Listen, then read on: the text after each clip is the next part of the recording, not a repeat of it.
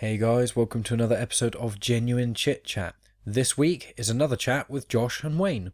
Now, if you tuned in last week, you know that I did have a talk with Josh and Wayne then, um, but I thought that each part of this chat was basically good enough as a standalone, so I decided to release them not as a part one and a part two, but as separate episodes. Now, if you enjoy this one, be sure to go check out the last episode. The last episode, we talk about superpowers and the human culling and a few other sort of morality things.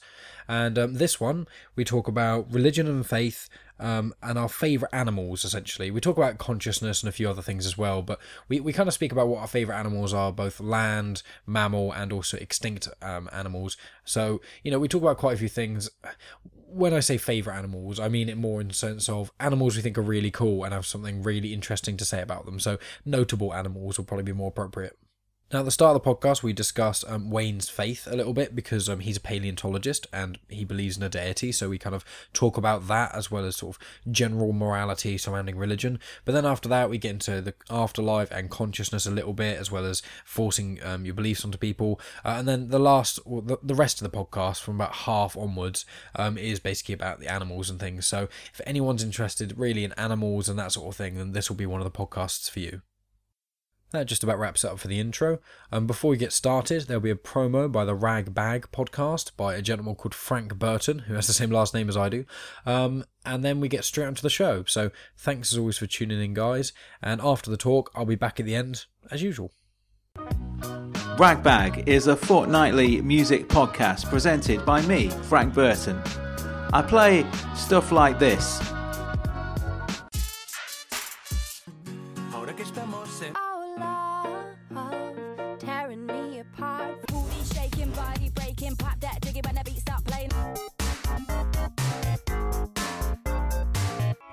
I mean, is this eclectic enough for you yet? What more do you want?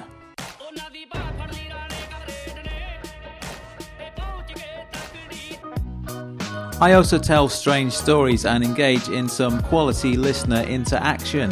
Although it has to be said, most of my listeners are not the greatest caliber of person. I'm only being honest. I'm just hoping someone intelligent is actually listening to this promo. Please, help me out here, guys. Download Ragbag from SoundCloud, iTunes, or Stitcher with more information at frankburton.co.uk.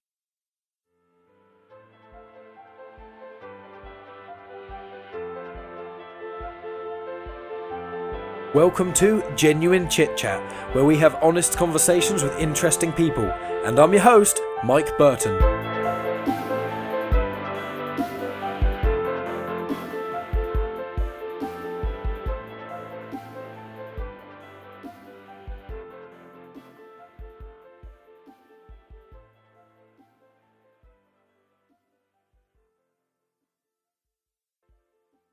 I think I'm uh, just a quick throwback again to what I said before about the moral thing. I just thought of something else I want to add. Yeah, yeah. Is also the um, at risk of opening a whole other kettle of fish. So I'll just want to just say it and be done with it.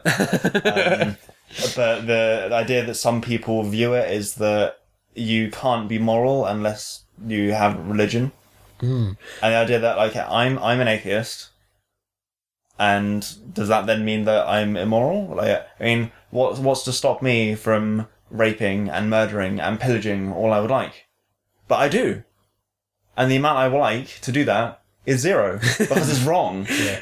Yeah. Like And that's a very interesting thing because um, I'm not sure if we mentioned it in the podcast before, but obviously, uh, Wayne, you are a religious individual, which is, and obviously you're a paleontologist, which is quite unique, but it means it's that open mindedness of, which what I'm growing into as I get older, which is you believe that there is a deity, there is a God, and that's fine. I'm more in the mindset of a universal consciousness of everything living has a connection. How far that connection is, you know, I haven't thought I haven't figured out in, in my own mind yet because obviously we spoke earlier about the sort of mother nature and I believe there is that balance and there is that uh, balance is the best word for it of all of nature and maybe there's that tiniest that thing in your gene that drives you to do it maybe there is an interconnected subconsciousness that f- that forces the balance maybe i don't know i don't think maybe humans will never know but that idea of you know you're a religious individual so obviously i imagine you don't but do you believe that people who are uh, atheist or agnostic are any less moral, or what are your sort of? No, I don't. Yeah. At, the end of the day, it's, it's the human condition. If you you know in your mind what's right and what's wrong, you know you don't have to be religious to have a voice in the back of your head saying you shouldn't be doing this. You know, if something doesn't feel right, if something puts you off, or you know, you know, we have the law. The law hmm. isn't religious in any way, but hmm. it says this is what you can do and this is what you can't do. You break the law and you will be punished for it. You know, there, there's nothing religiously undertoning about that. I mean, it should be, but then you know we, we see how far the separation between church and state goes in America. but, you know, Exactly. Yeah. You know, I mean, like I say, religion has become a doctrine unto itself. You know, it's become almost a law unto itself, and it's all about self-righteous persecution of everyone beneath it, which is again, you know, this elitist attitude. Like, you know, I, I don't mean to, to scorn or anything, but when people call me religious, I'd like to be just, I'm not religious. Oh, I I- just have a faith. I know. apologise. Then I won't call you. I meant I. What, what you have a faith, then I'll use that in the future. Then I'll. Uh, it's okay. I obviously. I know everything I say is going to be perfectly acceptable for everyone, but that's fine. You know, it's I have a friend Dom who you know I don't necessarily think he likes being because the problem is also is even when I call myself an atheist that there's a pre uh what's the word um preconception. Preconception, that was you Exactly. act About how you act. Yeah, because Yeah, then people yeah. think that I immediately hate religious people and that I don't believe in anything. And it's not. Some atheists are like that, and that's one hundred percent fine. And obviously, if I say that you have religious, you're religious, then obviously that does come with a brush of, oh, he believes in all the doctrine, he believes this, he, and so yeah, I I completely will take that to heart. And like, you have a faith, that's fine. My mate Dom, he's the same. He believes there is a God. He believes there is a heaven and a hell. He likes some of the religious texts because he believes that some of them do give some stories, but he's not. He's a much like yourself, which is like no. He does believe he's got modern values because it's morality above religion because religion isn't morality. It has. I think there's a lot of. Uh, there's been a lot of use of religion uh, with the moral guidelines years and years and years ago, where we didn't have such a power, such a. We didn't have a governing body in the same way. Mm. We didn't have laws, as you say, to tell if you murder someone, you'll get punished. It wasn't so easy. There was obviously in Roman times things like that. There was a, a degree of that, but the policing of the world wasn't so well, ubiquitous. Essentially, it, it wasn't so in the Western world. It wasn't as it was easier to get away with stuff. So you did need a thing of. I've used this example before, but when you have children, when they're really young, they don't understand right or wrong.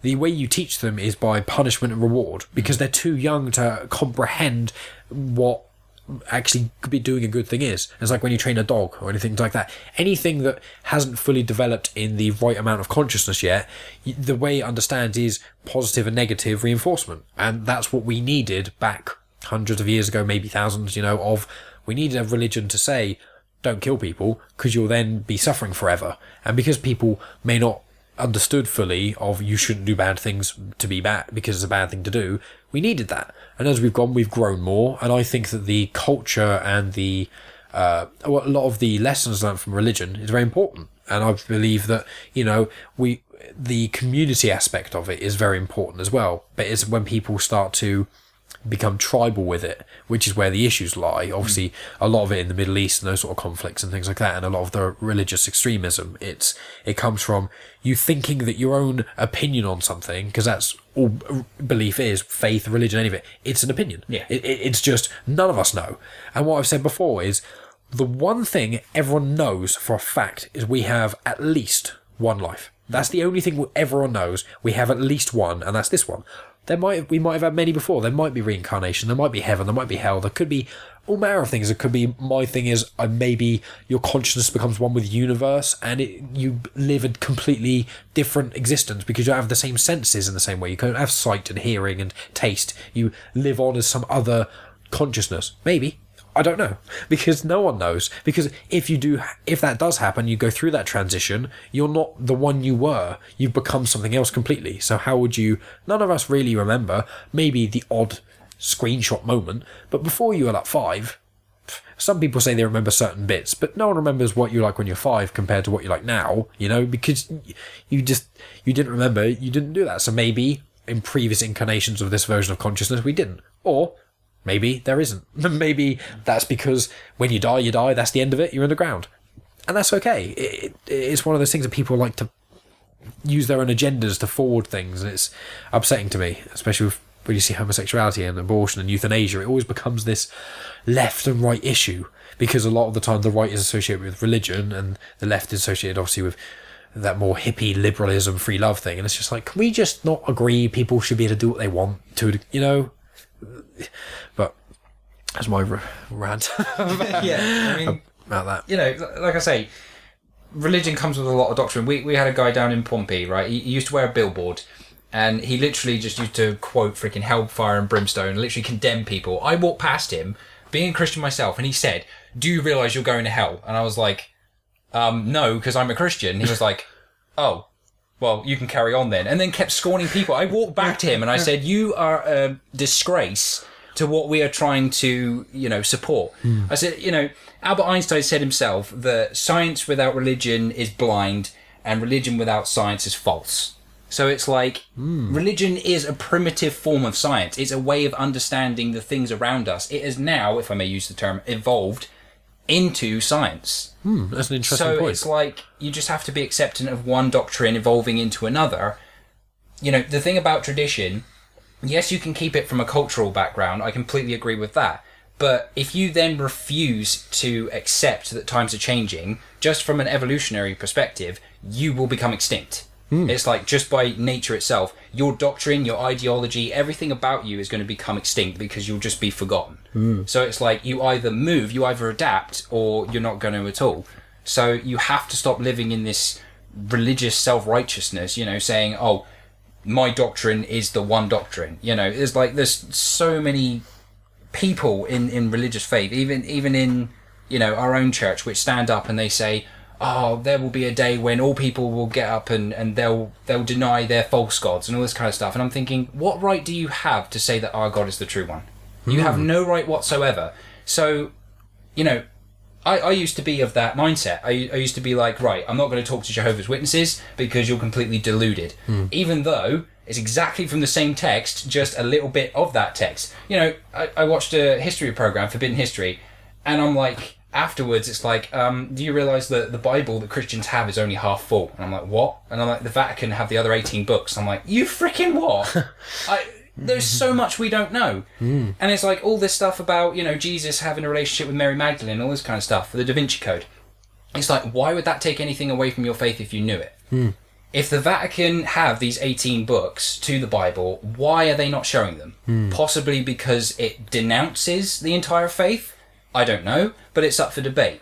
If you have a moral conviction, and, and like I say, this is why I don't like being associated with the, the term religion. Not not to scorn you, obviously. No, that's I fine. mean, No, a lot of respect. I, no, I want you to say. I want you to be honest. It's the whole thing here. Like I'm not even when I, you know, I don't want to identify people as thing. I'm, Yeah. I want people to tell me what they are. Almost like transgender people.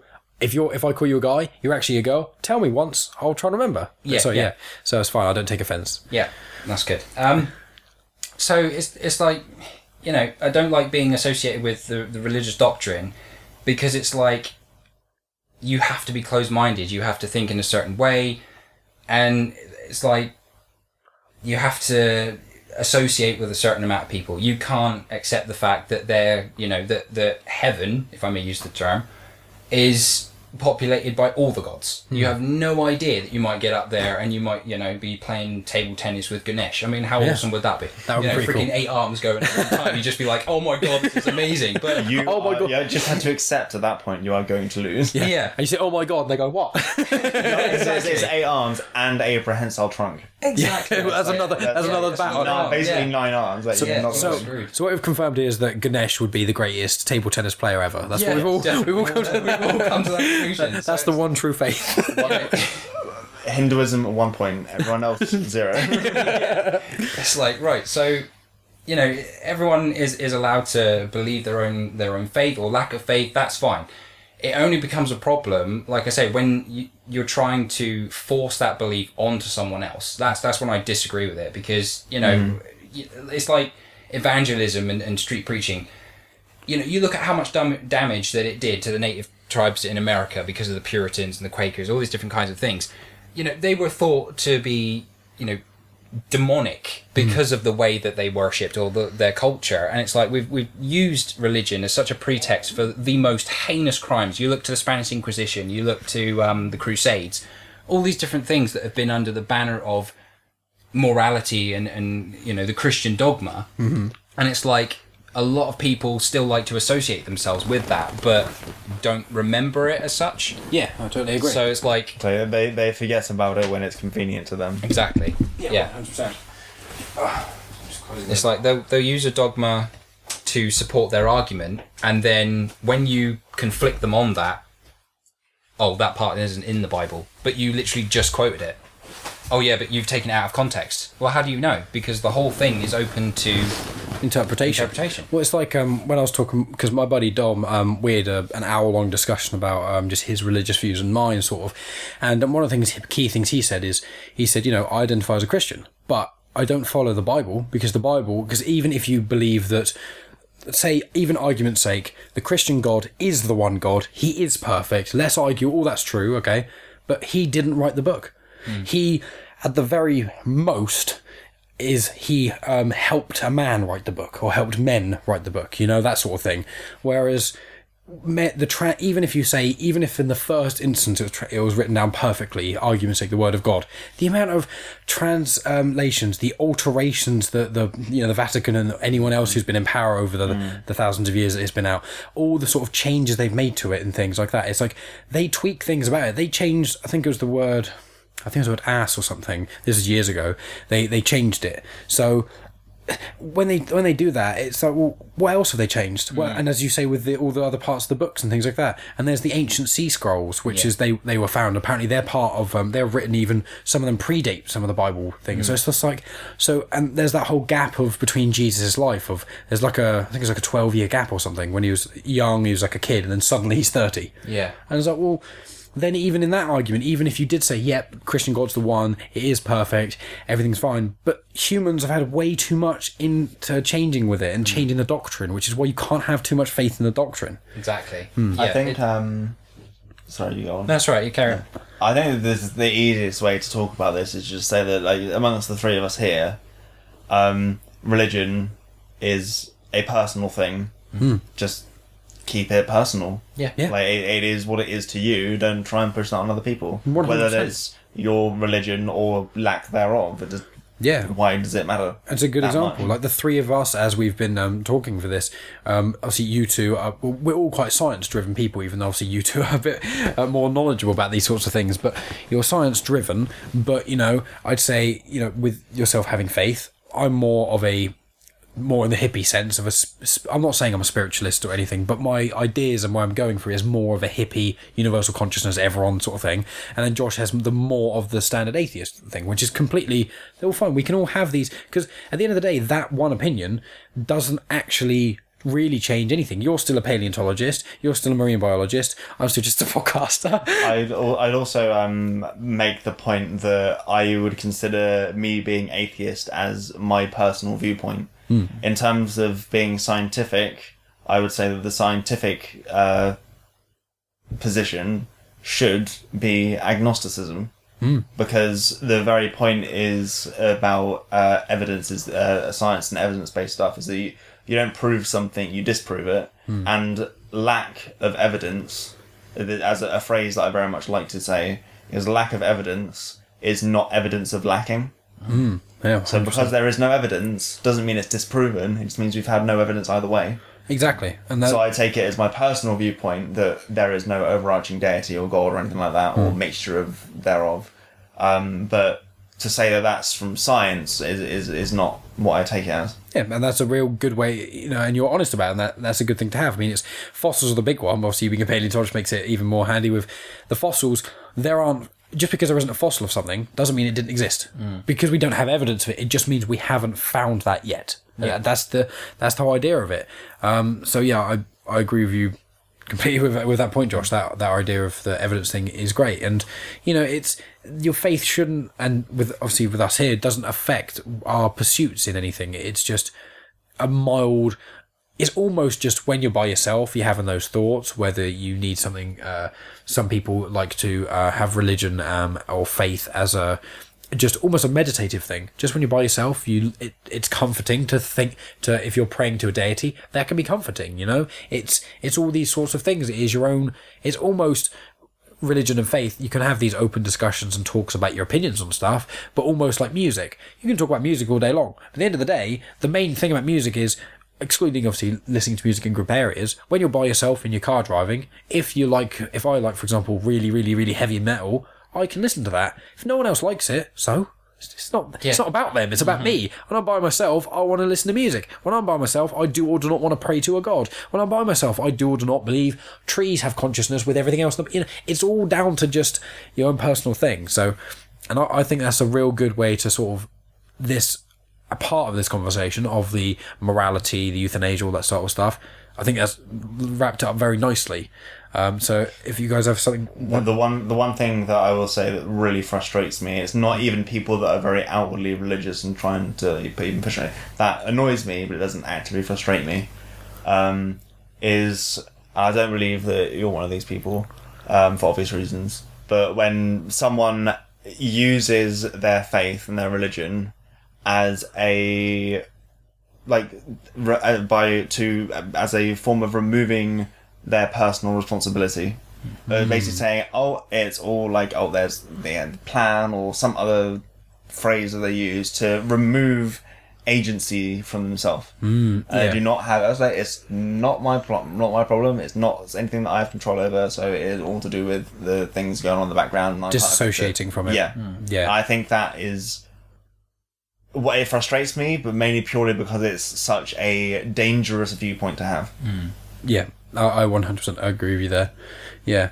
Um, I think with this, then I'll uh, loop it back around and we'll uh, go on to the, the thing that the initial reason this podcast was organised. Say hours later. it's good. It's been a very, very rich conversation. I think it's great. But, you know, with all these sorts of conversations, one of my almost jobs as a podcast host, in a sense, is at certain points, I kind of call it, um, it's almost like a junction at a conversation. Because from this point, we could then, we could go, say left and we could then talk about moral philosophy. We go straight on go even deeper into religion or we could take another turning and go somewhere else. And i think so at this moment where it's kind of that that momentary pause between subjects i think i'll loop it back round to the thing i organised the podcast for animals. I choose to go the wrong way around the roundabout. just crashing like fuck you guys. Um, okay well i was going to say so obviously with yourself um, being essentially a marine biologist and yourself being a paleontologist and me going to quite a few zoos uh, we uh, we have um, I'm joking about myself, but obviously things about animals. So um, I thought it'd be quite cool for us to discuss. Um, I think the idea was a marine animal that's alive, a land animal that's alive, and then an extinct animal that's alive. It's like a general. If we'd have to stick to these lines, it's not that important, but that's like a nice sort of general talking point of things. So um, let's uh, far Wayne then. What what you can choose out of the three? Which one would you like us to start on? And you can tell us yours then. Whichever of the three subjects. For marine, I'd, I'd probably go sort of like deep sea, like viperfish. Go on then. What's um what's a viperfish then? It's- I'm gonna look it up quickly, but uh, It's basically, you know, a deep sea sort of. I I class it in in similar to angler, but it's got like bioluminescence. It uses um, oh Jesus, that thing is terrifying. yeah. Oh my god. It's um, it's got natural bioluminescence that it uses to um, attract prey. Um, I think it has bioluminescence in, in its bottom jaw as well as along its flanks. Um, God, it's like a giant barracuda anglerfish thing. They have Yeah. like extendable jaws as well. Yeah, they? Because Like, you know about this because you're a marine biologist. I've I didn't know about this. Wow. Sorry. Yeah. Yeah. I recommend people look that up. so it's um, yeah, it's definitely one of the sort of freaks of nature sort of thing. But it's it's just it's just amazing what you know in in such an unexplored environment what evolution can just say. Do you know what? Let's just let's just put a bear trap on a fish and see how it looks. And it's just like well, it's amazing. Yeah, Wow. I'm pretty sure. Like it's stereotypically from the pictures that you see when you search, I'm sure that the one you have there has huge eyes and the mother of all underbites. Well, that's the picture. I was gonna. Um, that's the picture I've got. Um, I did. I did look on Google and I just saw there's loads there. Um, so you can take that. What I was gonna do is I was planning on just making little notes of what we put, and then I was probably just going to um, some of these because some of the animals that probably I'm gonna say because I don't know much exciting an- many exciting animals. Mine people are all gonna know of, but I know there's a couple of animals because we briefly touched on this before. of that picture then.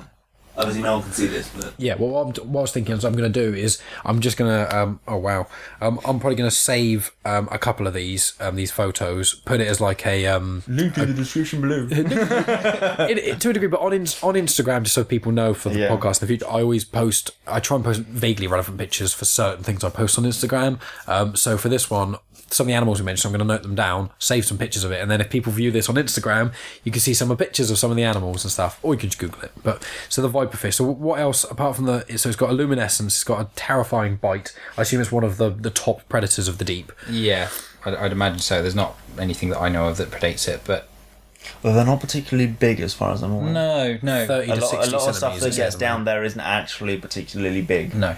I imagine it's because the scarcity of uh, the food. Food says. resources. There's, there's, There's no like central hub in there's, the same there's, way. There's two like polar sides to it. It happens with the deep sea. It happens with uh, the poles as well. Hmm. You either things are either small or they're absolutely fucking huge. Yeah, Uh, and they have a metabolism that's slowed down so much that they can live for a ridiculously long time, get ridiculously big, even with the scarce food resources. Is that polar bears? Is that one of the examples? No, like the megamouth shark What? uh, I think so. from the deep. Um, Oh. it- po- polar bears just are big because they have that blubber and stuff. It's not like they're still mammals. They they, they, Oh, they so you're don't have talking that like- slow metabolisms and everything. Haven't got slowed down. This is like things like the Greenland shark that sees so such scarcity of food and things that its metabolism is slowed down to the point where it gets to a normal size of a shark, or maybe even a little bit bigger than not like as big as say something like a great white, but Yeah. it gets to a respectable shark size. But it can live for like three four hundred years Oh wow. Okay. because its metabolism is so slow that it just doesn't go through that process. Interesting. Oh, okay. That's something new every day. That's for the point of this podcast. So yours are the viperfish. Go on then, Josh. What's your uh, marine animal then? Uh, if you need some time, then I can- ask me one on something else. well, I'll, I'll say. no, um, I can say mine if you want to give you a little bit of time to think. uh, did I say something? No, I said my land one earlier. I can't remember what I said on my sea one. That's fine. No, go for it. Okay. Uh, mine, mine would probably just be. It's kind of boring, but either an orca or a dolphin. Um, which Yeah. just because of they're so. That's kind of everyone's almost baseline, simple. You know. uh, Actually, no. Yes. No. I'm going to put that. At, I'm going to side side note. Octopodes. They're Octopodes. they're so amazing, which is basically Yes. the correct plural for o- octopi, Yes, which is what jo- Josh has told for, me. For context, octopodes is the plural for octopus, uh, because octopus is of Greek origin, not Latin. So going to octopi, which would be the normal Latin way of changing it, is wrong. There we go. So there you go, guys. Octopodes, not octopi. I remember that. I it's it's tempting because like obviously dolphins and orcas, they're both uh, they're the same family, aren't they? Of uh, all that sort of Dolphinidae. Uh, yes, dol- so dolphins, where or orcas, yes, are more in the dolphin side, but in wider contents, wider context, they're cetaceans. Yeah, yeah. So it's um, with that regard, and they're they're both such unbelievable, so Im- unbelievably intelligent. And I know that whales and dolphins both have not only their own dialect, which we can't understand, but they have accents. And that if you get dolphins or whales from different areas across the, the globe, they speak in the same general way, but not exactly the same. And it's very interesting because England or America are both very good examples of that. I think England almost a little bit more because in Scotland, they still speak English. Obviously, you can't speak Scottish, but people in Scotland speak English. Compared to someone down south, the not only is the way you pronounce things, but it almost sounds like you are talking a different language, but you actually are talking It- the same. To fiddle with terminology Yeah. and the way that it is, they because to say they have a different dialect to us would be wrong because that would mean they speak the same language. Yeah, yeah. They they have the the way that they communicate is essentially a language, Hmm. and it has been shown that they have regional differences in that language, which Yeah. would be called dialects. yeah, precisely. So they, So- they have different groups, like uh, what would be called a dolphin or orca pod, Mm-hmm. may communicate in a slightly different way to another pod. It's almost like tribal humans. You can even argue Mm-hmm. friend groups, even go down to that low level. Me and you and Reese and that lot, we say things to each other, which are words, which I'm sure many friend groups have, that no one else, it's almost memes. So look, in another way, I know that's Like not. inside jokes. Yeah, exactly. So there's also that level of things, you know, and obviously got dolphins. Are, I know are ones um, one of the animals that are very intelligent that choose to make themselves intoxicated. They chew on, I think it's pufferfish. Is that one of the? Yes. Yeah, and they that makes them. It's a mild hallucinogen or something like that. It's along that lines, and They it's pretty like much they pretty much bite, don't kill, but just bite pufferfish yeah, to get high. Exactly. And elephants, they're um, one of the most intelligent mammals, and obviously they drink, I think it's fermented tree sap, if that's correct, and they get drunk off that because they like they like to do that. It's not one I've heard, but I don't disbelieve it. But Wayne's nodding, and he's the paleontologist, so it's definitely right. but that's what I've heard. You know, it's those sorts of things of, and humans obviously do it, and obviously um, uh, something a lot of people know about dolphins is that they um, have sex for fun, for enjoyment, not just for reproduction, and that's what you know humans do as well. So. I- I'd say probably I I really love octopodes. I think that you could almost have a whole podcast about octopodes, and maybe we will return and just have like a deep sea sort of episode. But I think uh, for me, it's going to be dolphin slash orca due to their intelligence, which makes you know marine world and sea world and all that sort of stuff so unbelievably sad. Dolphins and orcas in captivity. Like I used to go to those places when I was younger, uh, when I was in Tenerife and stuff, and you see these dolphin shows. This is amazing, and it is. And then you, when you get a bit older, which I haven't been to any of those places since. I've been to zoos and stuff and a couple of aquariums, but no like sea world things. And the animals look so upset and so sad, and you just think of it almost just logically. Okay, they have the whole ocean to prowl, and they generally do like move around a lot. I think do they migrate quite a bit? Yeah. So obviously migrating is hundreds if not thousands of miles so compared to having an area it's like having a human literally live in a room for their entire life hmm. and what happens then is humans go fucking mental well they're Cabin fever. Exactly yeah. cabin fever precisely and humans as well we, we can't do that and dolphins and whales for all we know they're as intelligent as we are they, they have been shown to have incredible cognitive and problem solving ability. They can understand commands, and also, I think it was in uh, one of the Blue Planet 2 episodes I watched that dolphins and other creatures that are different species communicate with each other. Like, I think it's certain whales and dolphins talk to each other, and they actually they can sometimes like clash a little bit, but also play. And they can also sometimes, if there's like a huge amount of fish that they're trying to sort, they can all organize themselves as separate pods of different species communicating to hunt together. That's like, that's so brilliant. That's so amazing. And they're such cool animals. So I think mine's going to be that sort of vagueness of, of orca and dolphins. But um, what about yourself? Um, Have you so, mentioned uh, yeah, I'm probably gonna s- go with um, the uh, whole thing about like just in general um, cephalopods. Okay, So yeah. o- octopus, squid, cuttlefish. Mm, I thought you were going to say um, cuttlefish, something like that. because you mentioning it reminded me, and then the other thing would be whales and dolphins for other reasons as well. Um, but the whole thing just about squid and cuttlefish and all that sort of thing, their just intelligence is ridiculous, and also just the ability that they have with their skin for both changing the colors, making patterns, and even modifying the shape and texture of their skin for such near close to perfect camouflage is Immediately, is instantaneously. ridiculous. That ability is crazy. There's that. There's a theory that I heard, which um, I saw in the news the other day, and obviously it's this isn't cemented. Obviously, this is just a theory. This is going to be that being aliens. Yeah, Okay, yeah. there's just that thing of people. There are. There's been. It's been kind of rumored a little bit of people thinking about, it, but then there might. I don't know if it's been. Uh, there's a tiny, tiny amount of evidence now, or if it's just the sci- a small, a larger amount of scientists have that more idea of consensus of they believe it could be because they're so so different anything else that basically come that's on Earth at the Well, moment. they can. Uh, the shape of an octopus eye, or well, particularly cuttlefish eyes, uh, means that they can. It's something to do with that. Means they can see polarized light, so they can distinguish between planes of light, which is one thing. Um, they are literally blue blooded. Because where, for I'm sure everyone here Hemoglobin? aware, hemoglobin is in our blood. It makes it red. That comes from the iron that's in our blood cells. It's a, it's a what in chemistry is called a uh, metal ion complex. Okay. Uh, in uh, cephalopods, they have they have a metal ion complex, a metal ion complex as well. Ion is in I O N, not iron as in I R O N. Yeah.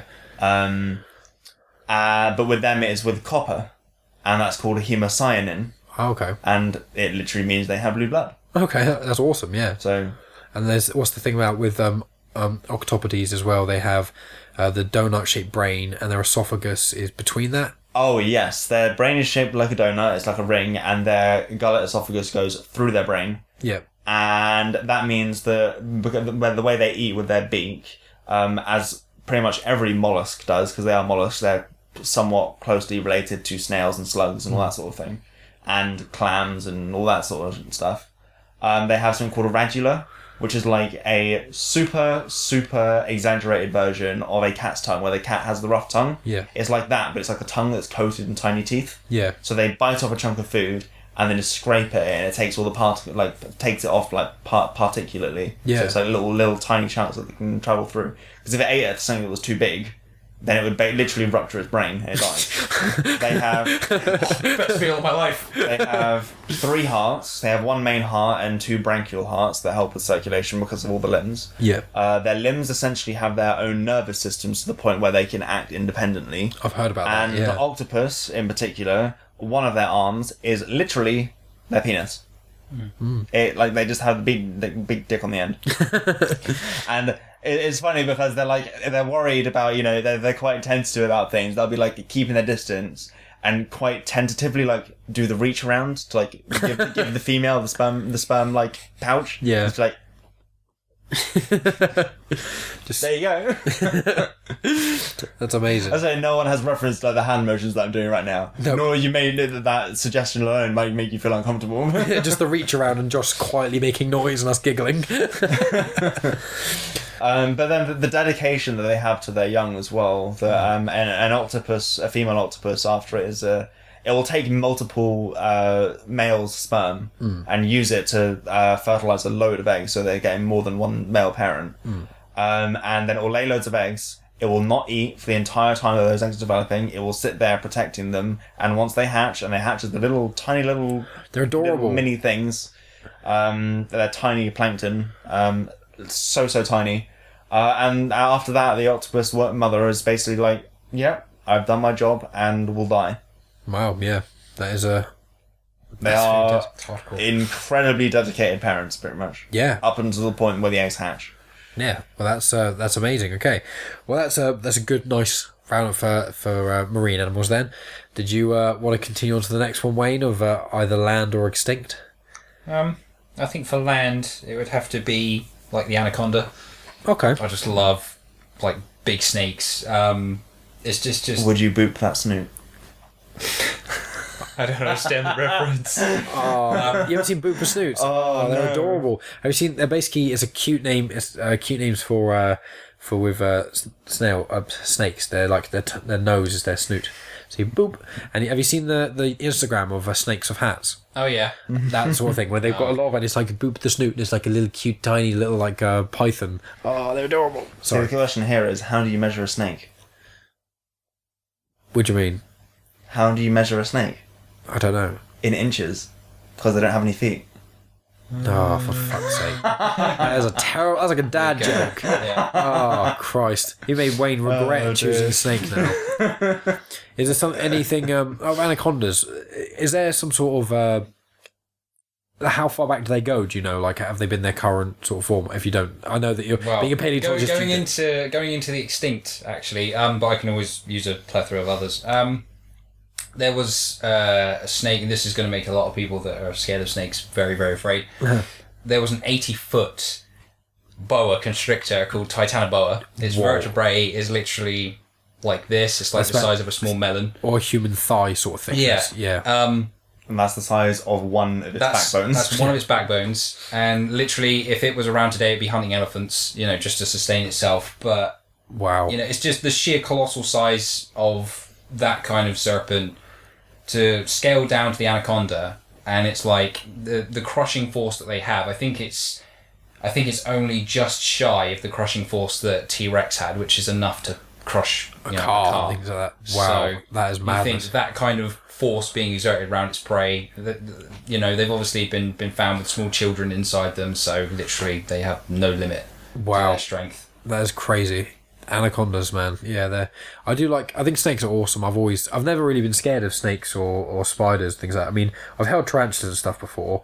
Um, I don't hugely like it when there's like a giant house spider in my house, but um, I mean, in this house there are quite a few spiders because I, I'd never kill them because they kill flies, and on the odd occasion we get flies in here, but we don't seem to get that many. Um, which and we leave all the windows open like we did last night, but um, it was so hot.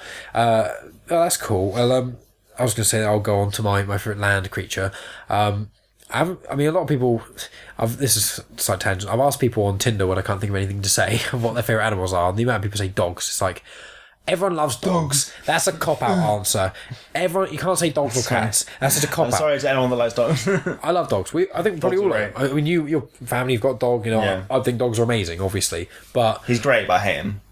but um, I, I'm trying to think because like I, pandas were one of my favorites for a, a long while because oh, can we just let them die already? Well, that's the thing. That's what's so funny about them. They they look like big cuddly creatures, but they're actually like we're literally saving them from extinction, even though it's almost like they don't want to be saved. No, they they just they they don't like to reproduce. it doesn't happen. Yeah, It's can't be asked. We provide them everything they could possibly want to be able to think. Actually, I'm going to procreate with this other panda of the opposite sex, but I'm not going to Unless eat. for like three years. Maybe they're anti. and then we'll try. Maybe they're at the wrong, and it'll be at the wrong time, and they'll be like, "Nope, no, no."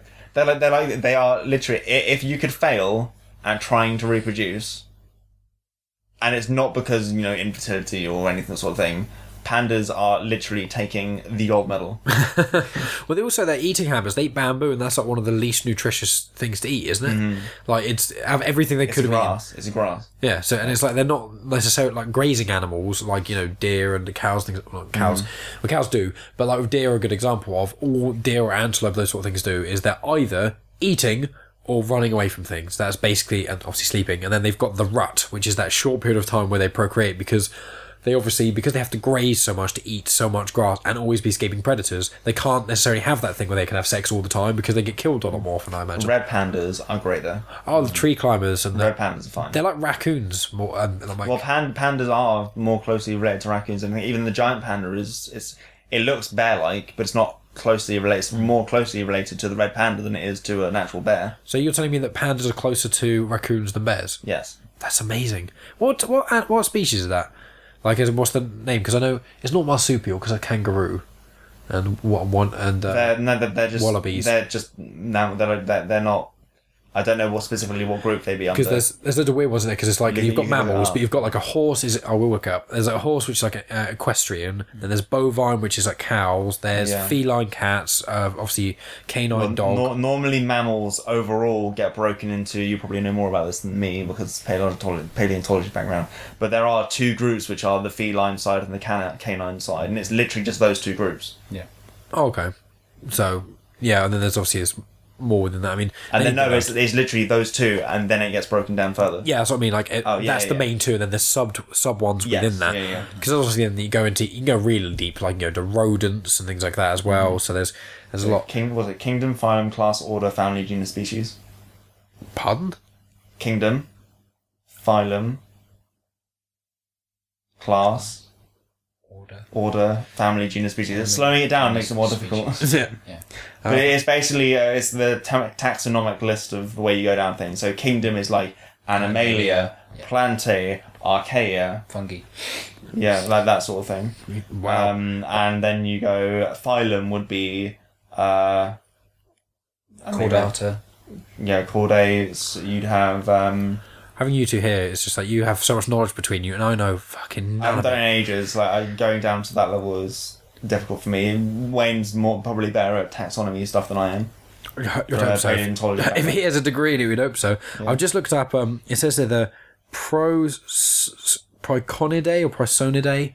Um, that's what it says here, which is includes raccoons, coatis, kinkajous, olingos, ringtails, and a few others.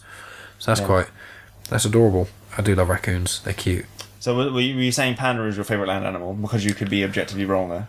Um, I think it's just one of those things where it it's just it's I don't to be honest when I say land animal I mean to be honest barn owls are I think white Oh, yeah. barn owls are so cool and owls themselves they're so amazing even though they're not actually as intelligent the irony that the Greeks used to use them as a sign of wisdom yet they're actually an incredibly stupid animal in not not proper dum dum but their brains are so small because their eyes are so good they actually don't have enough space in their head for a large enough brain which is very funny but I think yeah owl I love owls they're amazing they're such a great hunter all sort of cool things but And most of their brain would be the visual cortex as well. yeah, exactly. Um, whereas you know, pandas are just fun. It's like Well, it's, it's like it's like when we're playing D and D. Yeah. Haha, name drop at home. nerdy we are. uh, it's the difference between intelligence and wisdom. Wisdom governs like perception and all that sort of thing, whereas intelligence is going to be processing information. Yeah. Like they're very good at being aware, and knowing what's going on around them, but give it you can't give it like a maths problem to do like you could an octopus. Exactly. Yeah. Yeah. That's a very. Uh, Because there have been times where they've basically given maths problems to an octopus and it's done it. there's there've been a lot of weird things like that. Like um, that was the octopus that literally constantly was escaping its uh one of its enclosures. Oh, yeah. and then they just keep doing it. That's, it happens Oh. in Finding Dory, but favorite favorite thing. there was a time there was an octopus in a tank, and it was getting really annoyed by like a flickering light apparently, right. and so it waited until no one was around. So it's like if I do this when there's people around, then I'm gonna like they're gonna fix it again. It's gonna be annoying. Yeah. So we waited, and then like did something and squirted water at the light to short it out, so it turned off. Wow, that is amazing. That is awesome. Great. It's like this light is bugging me, so I'm gonna wait until people can't watch, and then just squirt water at it so that it like ruins it. That is so good. It's great. That's awesome. Well, go on then, Josh. What's your uh, if you have a land animal? I'm gonna go with um, following on the reptile theme from Wayne. I'm gonna go with the Komodo dragon because Oh, it is very cool. Go on then. Um, it's the biggest land, like entirely land-based reptile. So excluding things like crocodiles and alligators, and Mm-hmm. Yeah, because they're they're they're, amphibious reptiles. Um, not amphibians, but amphibious reptiles. Yeah. Uh, the Komodo dragon is the biggest, like solely land-based one. Uh, it actually can run surprisingly fast. Mm-hmm. Uh, and other than that, well, one, it's only found in one place on the islands of Komodo. Yeah. That's where it gets its name. Far Cry Three. Um, and it essentially has biological weaponry. Yeah. I think we've mentioned uh, earlier before the podcast about the potential that there's been discovered that it actually has some form of venom, but the uh, the main way that it will take down prey and why a single bite is so dangerous is because their teeth essentially Yeah. have serrations at the back, and it's actually similar to what they found actually in uh, I think uh, tyrannosaur teeth. Yeah. uh, where things like they obviously eat mostly meat, and bits of meat like you might get stuff stuck in your teeth get stuck back there, Yeah. and then they ferment and decay, and bacteria start growing. So a bite easily becomes septic, septic and lethal. So a single bite from a Komodo dragon is often lethal, either now or later, yeah. It basically because it it gives you septic, infected, and then the thing dies because it's it's such a clever Yeah. clever thing that um, nature has done because obviously you know when you get a wound um, there's the ways you die from it is basically either infection or bleed out and it's basically well that is basically kickstarting the infection immediately and obviously without us humans we can potentially sort of do stuff to it because we've got antiseptic stuff and also like medicine. But create animals all they've got is certain animals know if they get a certain cut or something they eat a certain type of leaf or rub up against a certain bush because like for example dock leaves you know you get mm. you get a sting from a stinging nail you are meant to rub dock leaves on there. But I was actually told by a guy that if you actually grind up dock leaves and squeeze the oil from it onto there it's actually a lot better for you the oil itself. Mm-hmm. But like animals know that sort of thing to a degree you know cats and dogs I think eat grass because if they eat loads of it it'll make them throw up so if they have a bit of a t- bad stomach they'll eat loads of grass to make themselves puke it up. That's that's clever. That's a similar thing. So obviously with that, the whole infe- it getting infected. There's nothing in the, nature. The way the way kills it. infection works is that, uh, as far as I'm aware, essentially what happens it's not that the infection kills you. Hmm. It's the fact that a lot of the things that the bacteria that are growing there produce Hmm. ends up in septicemia. Yeah. So your blood your blood becomes toxic to you basically, which then starts breaking down all sorts of things and stopping all your fundamental processes from working. Yeah. So it basically just completely messes with your body's biochemistry and stops it working properly, which then kills you. Yeah. So it's not like the bacteria kill you, it's like the things the bacteria produce end up stopping you from working properly. That's amazing. Yeah. Yes. I mean, the same thing with viruses and bacteria and everything. They don't like they don't infect you and go out of their way to kill you. Hmm. It's like killing you is a byproduct. And especially for things like viruses, it's actually detrimental to them. Yeah. Because viruses in particular need living cells to inject their own DNA into to then be able to produce more viruses. okay. Yeah. So if a virus is killing you, it's not doing very good at its job. Yeah, I see. Okay, well, um, Oh, sorry, Christ. Um, the last thing then, because we're getting near the two hour mark, so it's going to be a nice time to wrap up. Um, because I know the least amount and you two know the most about things, I'll start with the extinct one because I want Wayne. I think I want Wayne to finish this one off.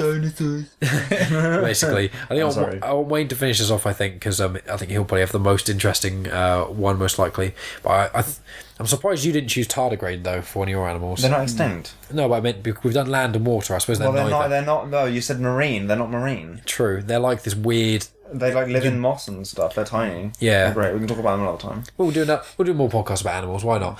Um, I think with extinct animals, um, because I barely know any, because well, I'm an idiot. um, I mean, we've we've spoken about like one of the ones we've. Uh, actually, I won't say it in case you guys say it. So I'm going to say I'm just going to go for the standard, simple, boring Triceratops. I've always just thought, obviously, dinosaurs are a nice, easy one to like, but I just always like Triceratops. I think they're always cool because they're they're generally um, they're uh, herbivores, from what we could tell. I think because I'm, Yeah. I'm, I'm, fa- I'm looking at you for fact checking. Herbivore slash frugivore. Yeah. So, um, but I know that they were quite good at. Fruit. Oh, okay. So I know they were quite good at um, defending themselves against a lot of the big predators. From what I'm, I vaguely know, they were like one of the. They weren't necessarily the bitch of the dinosaur kingdom. It wasn't like you get certain herbivores.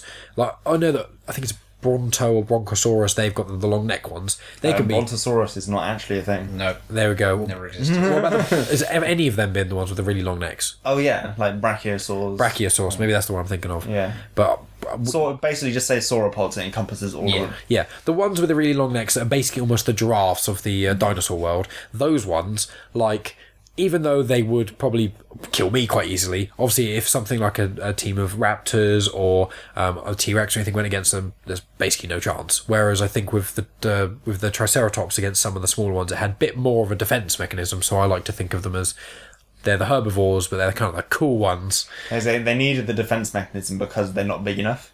Yeah, they're That's the quite thing. stocky as well. They've got the, Yeah. the front hair, that ramming things, and they so Which was particularly to protect their neck because it's a bony thing. It's a bony structure. Protects their neck from things just biting down onto the neck. Yeah, and I also think Velociraptor is one of the ones that had the big hook sort of Uh, thing. no, they didn't. Velociraptor was like the size of a turkey. Yeah. Uh, well, not, well, You're there's thinking of Deinonychus. That's Okay, the one. there That's we the one go. that I can't pronounce. Deinonychus. Well, that is that the one which is they're the feathered one. They're about they're quite tall and they've got the big ass. They're the ones that Jurassic Park's Velociraptor is modelled off of. I see because with um, Without the feathers. I like because I remember seeing a documentary. It might have been Walking with Dinosaurs or something. It was one of the ones where they talk about dinosaurs and stuff like that, and then they try and recreate parts of it animate. It like, might have been the truth about killer dinosaurs. might be because I remember seeing where they were trying to figure out basically what the giant. Sorry. It was got Bill Oddie in it. It might be. I, I've seen this so many years ago. The only thing I remember from it was they were trying to figure out the basically the big claw thing on the foot of one of them, and they were trying to figure out what it could have been used for. And they were like, obviously, the first idea is ripping and a clawing something ripping, and they got a big slab of pork, Yeah. and they stabbed it and tried to pull it down, and it wouldn't rip. So okay.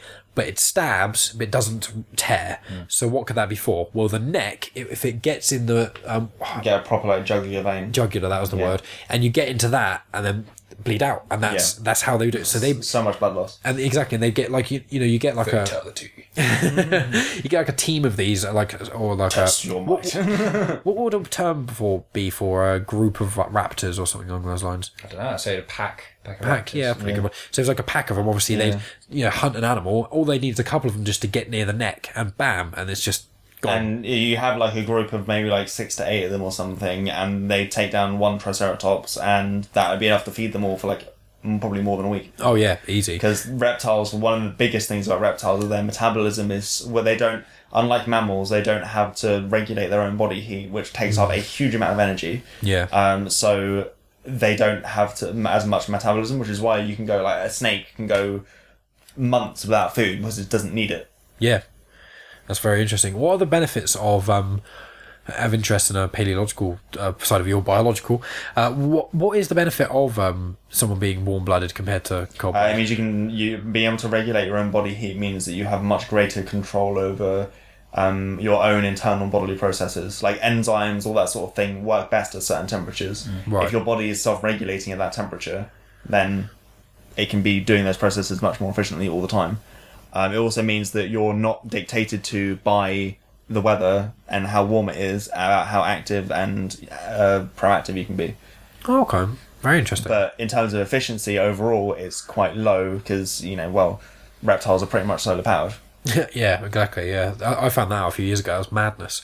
Um, well, go on then, Josh. What is uh, what's your favourite extinct? Um, it's not a favorite, but more so like a kind Noteworthy. of like a, a almost like a guilty pleasure of almost where it's like it's absolutely disgusting and vile, but it's great. um, I'm gonna pick something called Mesothelae, right. Okay. uh, spelled M E S O T H E L A E, something along those lines. Yeah. Yep. Um, and it is something.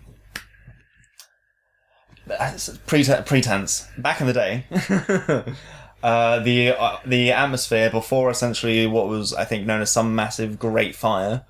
Uh, the well, the concentration of oxygen in the atmosphere was much much greater, like fifty percent or upwards, and it meant things in general could be much much bigger. Yeah. And so Mesothelae is a spider, or if not a spider, at least an arachnid. And is big enough that if it were alive today, it would probably be hunting things the size of domestic cats. Did you mention this in the podcast paleontology? did. that's that's amazing. That That's great that you both uh, mentioned that. That's fantastic. Yeah, that's um, obviously people should go and listen to that paleontology. If you're liking this conversation so far, go check out the I paleontology think podcast. Not, not with the walking with dinosaurs thing, but I definitely saw it at one point on some sort of documentary. Like they're just artist impression of it, sort of thing for the animations and stuff. Yeah. It looks absolutely vile. It looks quite like a hate it. camel spider, doesn't it? Yes. I just I just googled it briefly, and the, the front fangs of it are pretty huge. It is terrifying. Yeah. and I'm so glad it doesn't exist now. God. I, I'm not someone that's like really scared of spiders. I would not like a pet tarantula or to hold a tarantula or anything like that. Yeah. But I'm not like objectively like phobic of spiders. Hmm. But that thing is like, nope, that can take all of my nope and go somewhere else. Yeah, I mean, if I saw a tarantula come in this room, I'd be like, okay, that's kind of scary, but they're quite slow moving generally. And then, but if like a spider like the size, you know, huge, like the size of a sofa cushion, is like, no, we're bigger. It's like, no, no, no, no, no, no, no, no. It's like if I have to kill a spider that I can't stomp on it with a baseball bat, that's too big. that's far too big for me. I mean, this thing is probably, judging by the size, you know, Harry Potter 2. And there's all not Aragog, but all his children. Yeah. It's probably a bit, just a bit smaller than th- that sort of size. I'd probably suggest. Go on then, Wayne. Is that true? Yeah. Like, it's like, oh yes, that's exactly what this world needs. Oh, terrifying. Go on then, Wayne. Let's uh, let's wrap this one up with your favourite extinct, if you can actually think of one, because you've you've studied so many. Uh, it would have to be Megalodon. Um, Oh yes. it's basically the biggest shark that's ever lived. It's 50 plus feet. It would make. It's twice the size of Jaws if, if Jaws were actually real and not some stupid animatronic thing.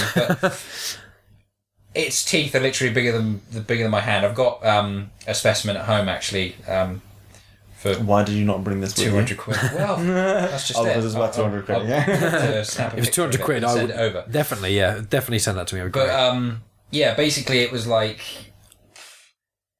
it's. uh, absolute massive super predator. It ate whales, you know, just for just for freaking pick and mix. Basically, it was absolutely monstrous. This thing. Um, it's recently been discovered, which is kind of a heartbreak. That it isn't a rec- um, a relative of the great white. Okay. It's actually um, dissociated from that. So all the modern renditions that you have for like there's a Walking with Dinosaur special with Nigel Marven. It's like a three part um, episodic program that's got Megalodon in. If you want to see like an artist's rendition of that, and uh, CGI is relatively decent. yeah, Um, but just bear in mind that it doesn't look anything like a great white, even though its basic structure is is undoubtedly similar. And also bear in mind the only thing we have of Megalodon is its tooth and jawbone. That's literally it. Everything Yeah, else is cartilaginous. else. Oh wow. Okay. Everything else is cartilaginous, but its mouth, to put it into perspective of a size, its jaw could accommodate a five-person family.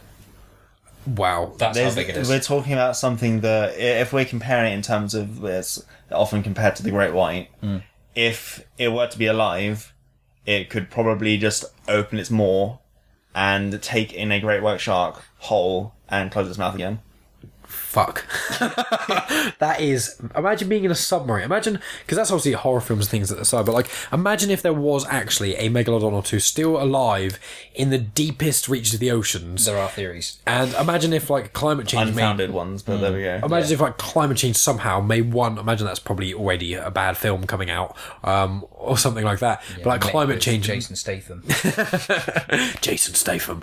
But like have that and like a, Oh, a it's like megalodon the, the Meg, up. isn't it? Yeah, Calling it? Like, yeah. oh, That's the it one. looks like it's almost a spoof. I, I hope it's a spoof film. It looks like It's got to be a spoof film if I it's hope going to be is. yeah. But it with um with that like imagine like climate changes and then you're in a submarine like and it comes up and just imagine just takes a bite out of a huge and rips the submarine. Imagine being in a submarine which is terrifying enough. It's one of my biggest fears. So i'm never going to go in a fucking submarine.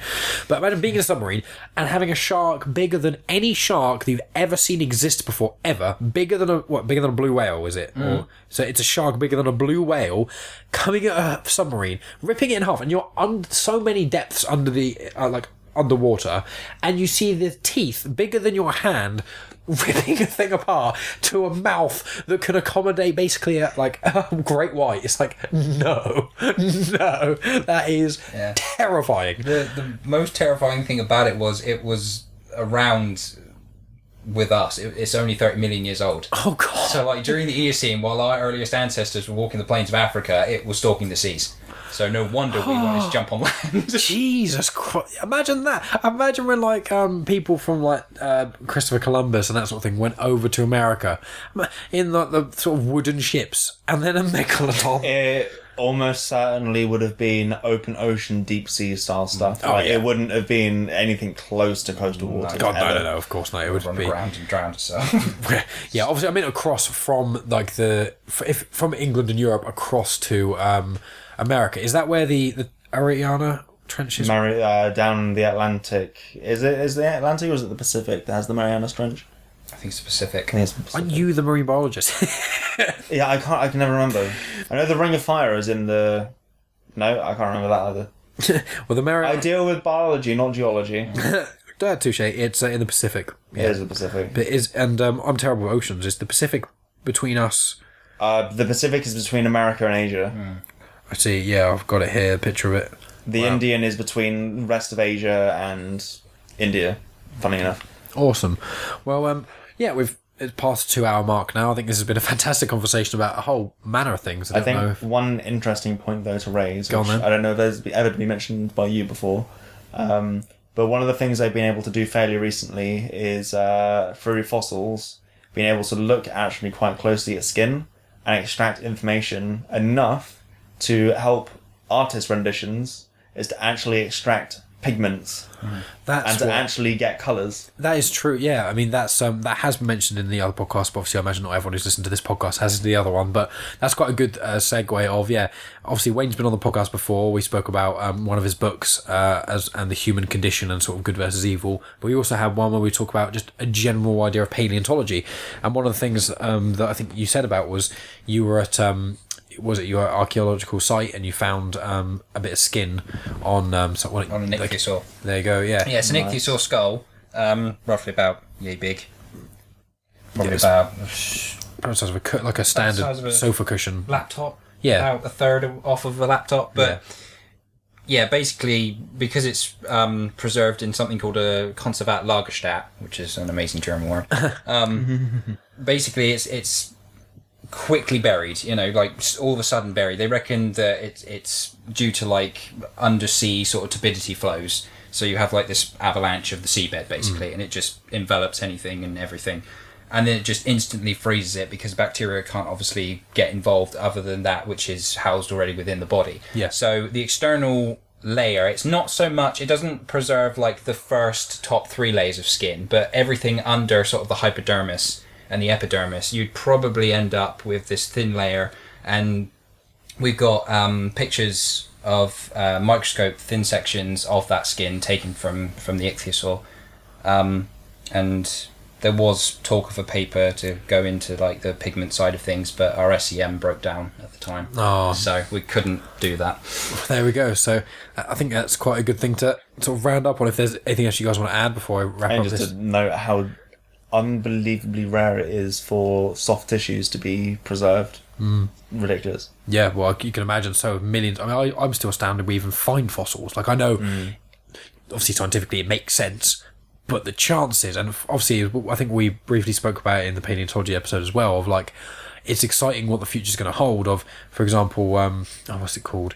Uh, like when a when a plane, I think they found out with Göbekli Tepe, I think it was, where you can basically fly a plane over somewhere, and they can basically, what was it? You you know more about this than I do, I think. Where No, you were the one telling me. was I telling you? Yeah. Oh no, no. It was um they use like not sonar or something like, along like those lines. um, like they use on Time Team. Yeah, they, it's, they basically use a thing. There we go. Where they can fly a plane over it, yeah, and they can basically tell how deep things go over the surface. So you can tell if there's like cave systems under the surface, and they can use these this way to map things out essentially. So obviously, if they found like huge caves under underground or any sort of other things, if they got it pinpoint enough, they could check for sort of biological material that they could look through dirt and go, okay, well in this 10 by 10 mile area of dirt, we found X amount of bones from something.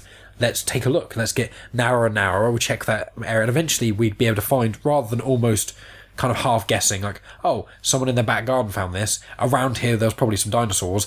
Let's check the area and hope. It's obviously it's not quite that quite that vague, but like the steps we can go with technology, it's going to be very I, exciting. I think um, I think it's even I'm not giving it justice on how rare it is. Like in terms of just regular fossils, are statistically even now like still incredibly rare for a successful fossilization. Mm. Like how many things we found definite fossils for, but just a piece, yeah, not the whole thing, just a piece, like a vertebrae or something like that, or like for megalodon, just the jaws. For those are already so incredibly rare. Like to say about soft tissue preservation is unfathomable. yeah, Like it is so so unlikely to successfully happen that like it's just not even worth going out to look for it. It's like if you find it, gold mine. If not, you shouldn't have been expecting to. like ever. and Wayne was on the team that found it because he's amazing. Um, there was a clip. Lucky. down- yeah, yeah, luck has a lot to do with it. It's oh, just, definitely. um, down uh, Black Ven in Dorset, like Lyme Regis area, it's just if you have cliff falls, they normally come from sort of the ammonite beds. Um, you're looking at the um, sort of the belemnite marls and that kind of thing. So they come down from there in, in the landslips, and obviously all we found was this this nodule. And I thought, well, normally nodules only form around organic matter because obviously what you have is this envelope that's created by the bacteria that are obviously feeding on the organism. They create like this cyst type structure Yeah, which then mineralizes, and then the um, the clay which it's um, the limestone is formed from sort of accumulates onto it. Yeah. almost like pelagic fallout sort of thing, like, like underwater snow, if you will. And that then accumulates into a nodule. Um, most of the time, you find them in places like Morocco, and you split them open, you find 3D preserved fish.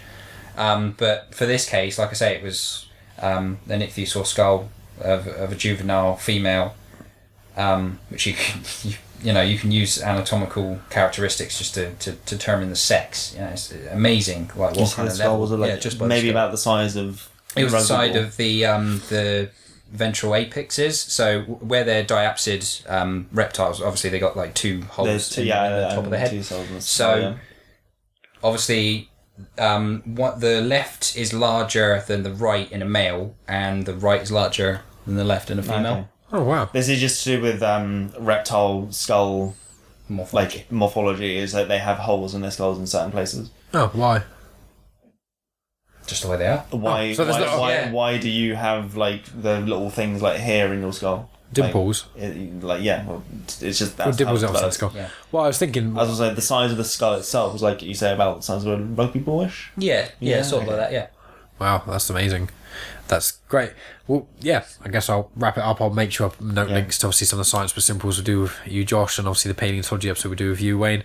And we'll definitely have to do another one of these in the future, both about you know, religion, politics, all those sort of other interesting things, and more about uh, sciencey stuff. So, really appreciate you guys coming on again. And um, yeah, Josh, I'm doing thumbs up. I know there's no relevance in the podcast. just to It's me, like, even though we yes. talk after the podcast, I hope, but no, I'm out. out forever. Done. All I don't then. live with you. You don't. No, we don't watch anime most nights. All right then. Well, uh, thanks again, guys. And that's the end of the podcast. Thanks as always for tuning in, guys. Um, as I said at the start, um, even though I released this as a standalone episode, um, it is technically part two of a chat. Um, so if you enjoyed this one and haven't listened to the other part, make sure you go listen to that. It's just going to be the episode before this one. Um, it's about superpowers and um, human culling and that sort of thing. Next week will be a release of an episode that I've had recorded for a little while.